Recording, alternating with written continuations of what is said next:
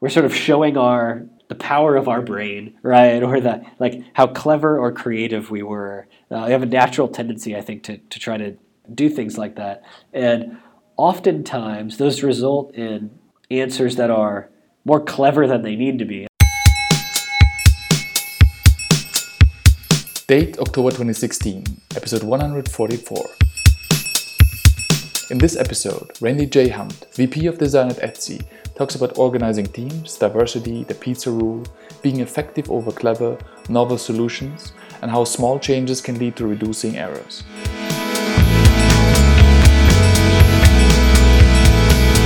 How do you like to organize teams? I mean, this may not sound particularly surprising, but I, I like for teams to be diverse in the sense of, you know, both sort of skill level and experience, but also maybe desire for what to have happen next, you know, at their own sort of personal level. Maybe to make a counter example, you know, a team of three senior designers who are all like hoping to be managers or something just doesn't it's not quite the right makeup for building a great product at the moment. You know their motivations are, aren't complementary. They're sort of all the same. Where if i had a you know a really detail oriented you know junior designer and maybe a design manager who is great at helping people understand the overall product narrative, and maybe another, you know, more senior designer who's actually sort of great with, I don't know, difficult personalities or something, then I'd be like, that's a great design team to pair with this particular maybe engineering team. Because yeah there's a couple of difficult personalities there or something. You know i think a lot of it is that sort of it's like skills diversity experience diversity and personality fit. Because i find you know when people click it's great. And when personalities get in the way it it's awful. You know, I mean, that's like I really try to manage around that stuff because I'm also not too big, right? Yeah, you know, I'd say roughly. It's funny. And you've probably heard these things a million times over, right? There's that sort of like pizza rule or whatever. You know, if they could all share a pizza, it's a good size of team. You know, mm-hmm. they can all sit around the table. Less than ten. Who, you know, everybody has these things. I think there's not a hard and fast rule, but I think uh, you know, feeling like there's maybe a a designer for every three, four, five engineers feels pretty good, at least in our organization, you know. And yeah, it's probably less than 10 people working on any like discrete group thing. And in fact, as you get to more of the feature level, it often ends up being really just three or four people working on the actual thing. You might have another sort of manager or some people doing oversight, but when it comes to executing, might even be a, a designer, two engineers, and a product manager. What do you mean by effective over clever?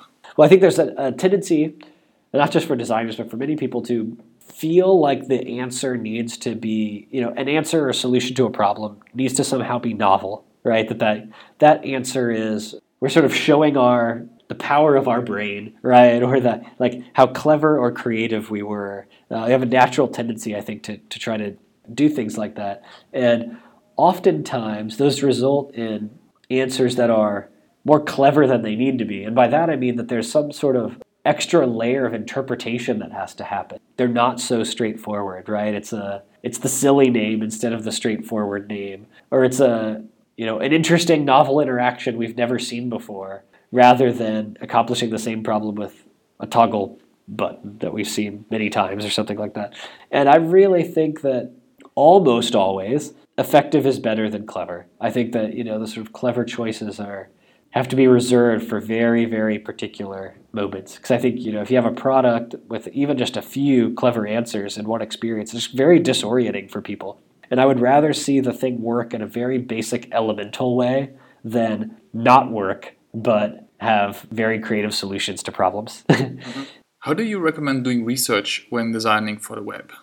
I mean, this not, might not be a very satisfying answer, but I feel like my answer is it depends. you know, it depends. It depends on the nature of the problem and what it is you feel like you're trying to learn. You know, what is it that you don't know that you're hoping to learn? Answers to questions like that will determine what I think the appropriate sort of research methodology might be. You know, if you're low on resources and time and are simply looking for some input or like quick validation, you know, things like the sort of coffee shop test might work. You know, hey, random stranger, can you take a look at this? Like, you know, like yeah. that may be all that's possible in, under your set of circumstances or something, and maybe that's better than nothing. Are you simply looking to under like validate that a person interprets this basic UI the way you intend it to?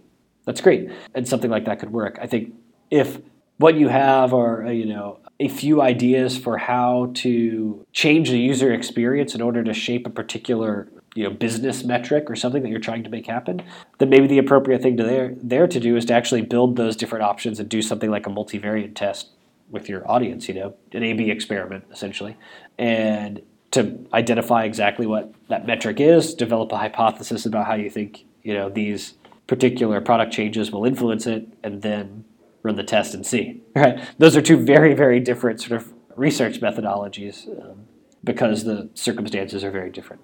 According to your book, small frequent changes lead to being able to better fix errors. Can you maybe please elaborate on that a little bit? Yeah, sure. So I think there's there's really two components to this. So when you are making small frequent changes, or really small changes, the amount of sort of error, potential problem in any one change is reduced. Right? So your your basically your change sets are smaller, right? So the possible scale or number of errors or sort of changes are, are reduced. Also, if something um, is a problem, you know, or does go wrong, there is an error, identifying what that error is becomes much easier because you have more granular change sets. If that makes sense, right? A change set related to only one or two things, as opposed to a change set related to twelve different changes across the you know product experience. Something. So if you need to track it down, it is also easier.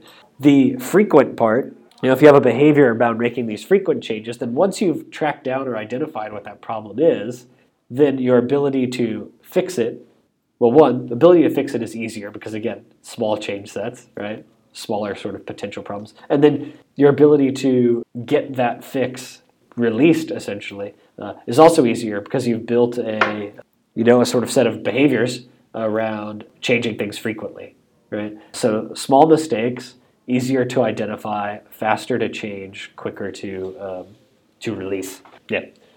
You know, the counter example would be every two weeks we do a release, and so it's got two weeks worth of thinking and changes in it, right? And the next the next sort of diff, you know, the previous version is two weeks old with a bunch of old thinking in it. Like a lot of time has passed there. It's much harder to identify where in those 14 days, you know, a problem was introduced and what it was.